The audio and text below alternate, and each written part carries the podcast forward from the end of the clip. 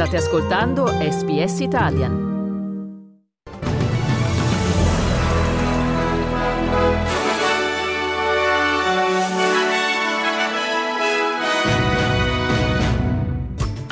Medio Oriente, il piano di Netanyahu dopo Hamas a Israele il controllo su tutta l'area a ovest della Giordania. Australia, la coalizione esorta il governo a riaprire l'ambasciata a Kiev e inviare maggiori aiuti all'Ucraina. Italia domani si vota in Sardegna, in lieve vantaggio il centro-sinistra, ma sarà un testa a testa con il candidato voluto da Fratelli d'Italia. Sport, calcio Serie A in campo Bologna-Verona, annunciate le prossime sfide per le italiane in Europa.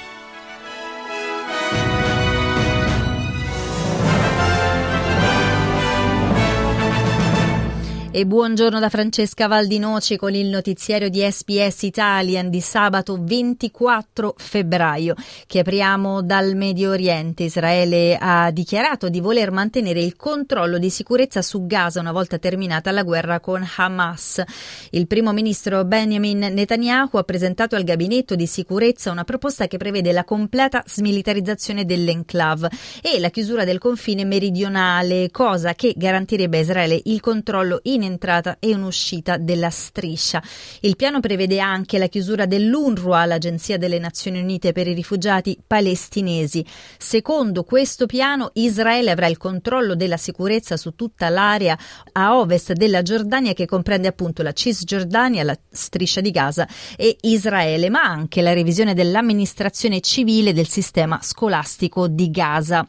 Gli Stati Uniti hanno affermato che solo una soluzione a due stati ha la possibilità di portare una pace a lungo termine. Il segretario di Stato Anthony Blinken ha dichiarato di non aver letto il piano, ma che tra i principi di base da rispettare non ci deve essere nessuna rioccupazione israeliana a Gaza.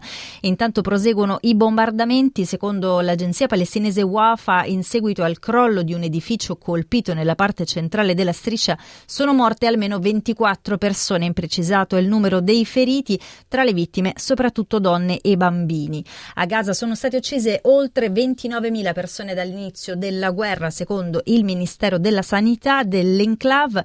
L'attacco di Hamas del 7 ottobre ha provocato 1.200 vittime in Israele, questo secondo le autorità israeliane. Ora ci spostiamo dal conflitto tra Israele e Hamas all'altro teatro di guerra, quello ucraino. All'indomani del secondo anniversario di conflitto e una settimana dalla morte del leader dell'opposizione Alexei Navalny, gli Stati Uniti hanno annunciato un nuovo pacchetto di sanzioni alla Russia. Intanto, dopo quasi una settimana di trattative, l'Ucraina ha raggiunto un accordo con i funzionari del Fondo Monetario Internazionale nell'ambito del piano Extended Fund Fund Facility, Kiev otterrà un pacchetto da 880 milioni di dollari americani in quattro anni. Una notizia che in Australia ha spinto la coalizione a chiedere un impegno finanziario a lungo termine per l'Ucraina. Il portavoce dell'opposizione per gli affari esteri Simon Birmingham ha dichiarato che il paese dovrebbe impegnare più denaro in un arco di tempo più esteso per mettersi al pari con l'impegno offerto da altri paesi. Lo ascoltiamo. We've seen in the last couple of weeks Japan step up with a $12.1 billion package of support for Ukraine uh, that stretches across a number of years but provides more than $4 billion this year alone. This is the type of support that can give Ukraine confidence to plan, to fight, and to win. And Australia should be looking at multi year commitments that are appropriate for us to give the same sort of confidence. L'ambasciatore europeo in Australia Gabriele Visentin ha dichiarato che il sostegno di Canberra a Kiev è incrollabile. La coalizione ha anche chiesto che l'Australia riapra la sua ambasciata a Kiev.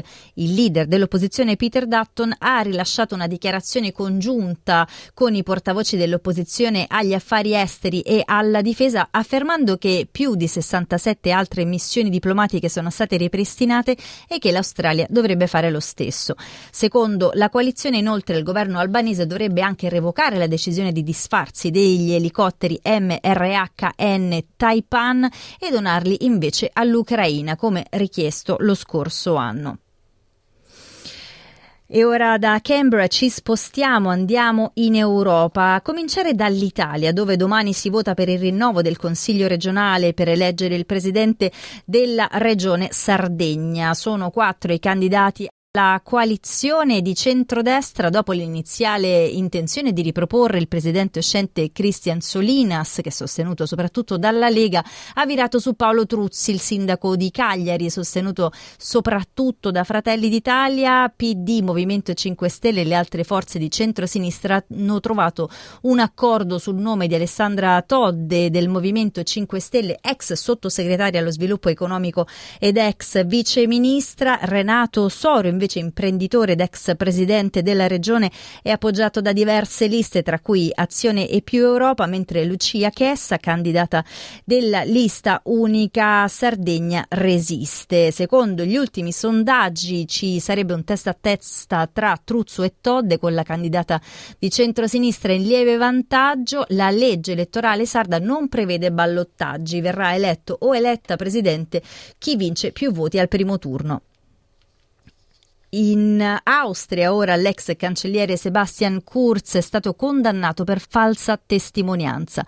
L'ex leader dei Popolari, che ha sempre respinto le accuse, non ha detto il vero davanti alla commissione d'inchiesta sullo scandalo Ibiza, secondo i magistrati che lo hanno condannato a otto mesi con la condizionale. L'Ibiza Gate, così come era conosciuto, nasce nel 2019 quando, grazie ad una telecamera nascosta di una sedicente eh, donna russa, nipote di un oligarca, che per il sostegno in campagna elettorale a due esponenti del Partito della eh, Libertà austriaco ottiene la promessa di eh, favori economici, un caso che ha gettato molte ombre sulla politica della federazione.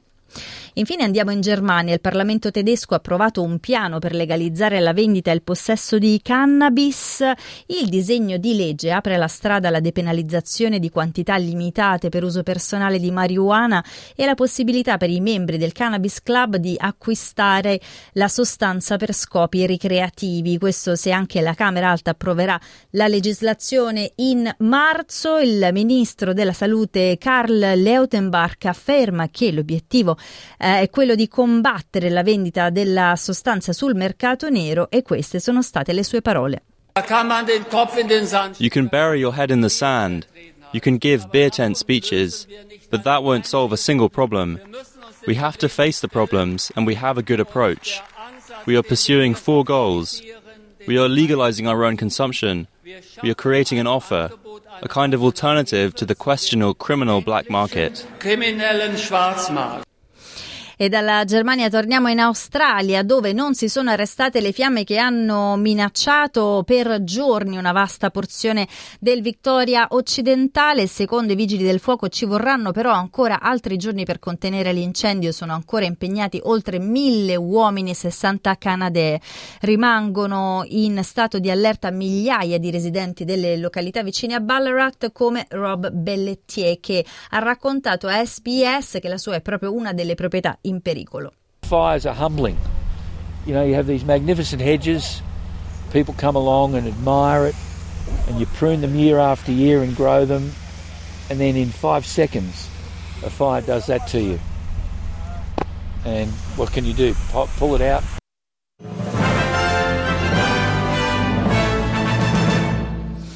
Diamo ora una sguarda alle valute. Stabile il dollaro australiano che vale 60 centesimi di euro e viene scambiato a 65 centesimi di dollaro statunitense. Sport calcio Serie A, 26esima giornata di campionato in campo allo stadio dell'Ara, Bologna-Verona. Il parziale quando siamo arrivati al 58esimo è 1-0 per il Bologna grazie a una rete al 27esimo di Fabian.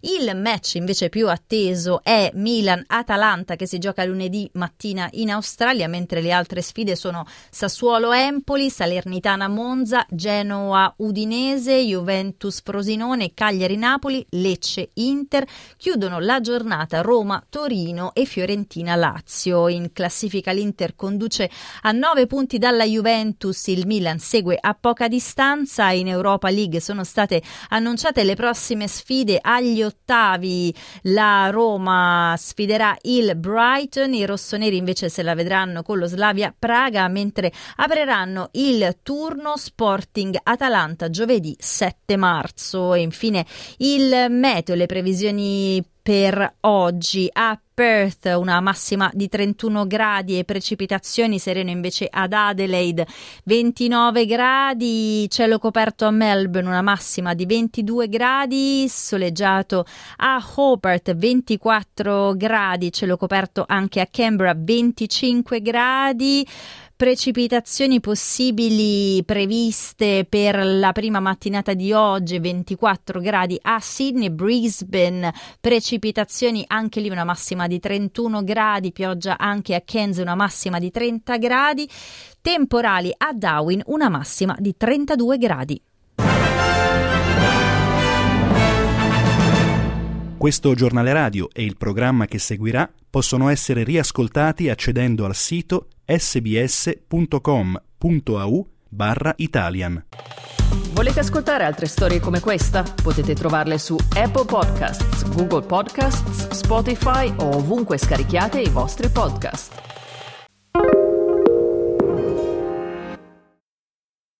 I tuoi nuovi clienti stanno ascoltando questo spot pubblicitario in questo preciso momento. Cosa diresti loro della tua attività se potessi farlo? L'SBS è l'emittente più affidabile di tutta l'Australia. I nostri ascoltatori sono fedeli, altamente partecipi e da sempre sostengono una miriade di aziende locali. Fai che la tua sia la prossima. Offriamo pacchetti pubblicitari per aziende di ogni dimensione. Il nostro team esperto di vendita ti guiderà lungo il processo di una favolosa campagna pubblicitaria. Portaci tu il tuo spot oppure incarica il nostro team di produzione di realizzartene uno in una delle nostre 68 lingue. Cosa aspetti? Inizia oggi stesso la conversazione con il tuo nuovo pubblico. Email sales at sbs.com.au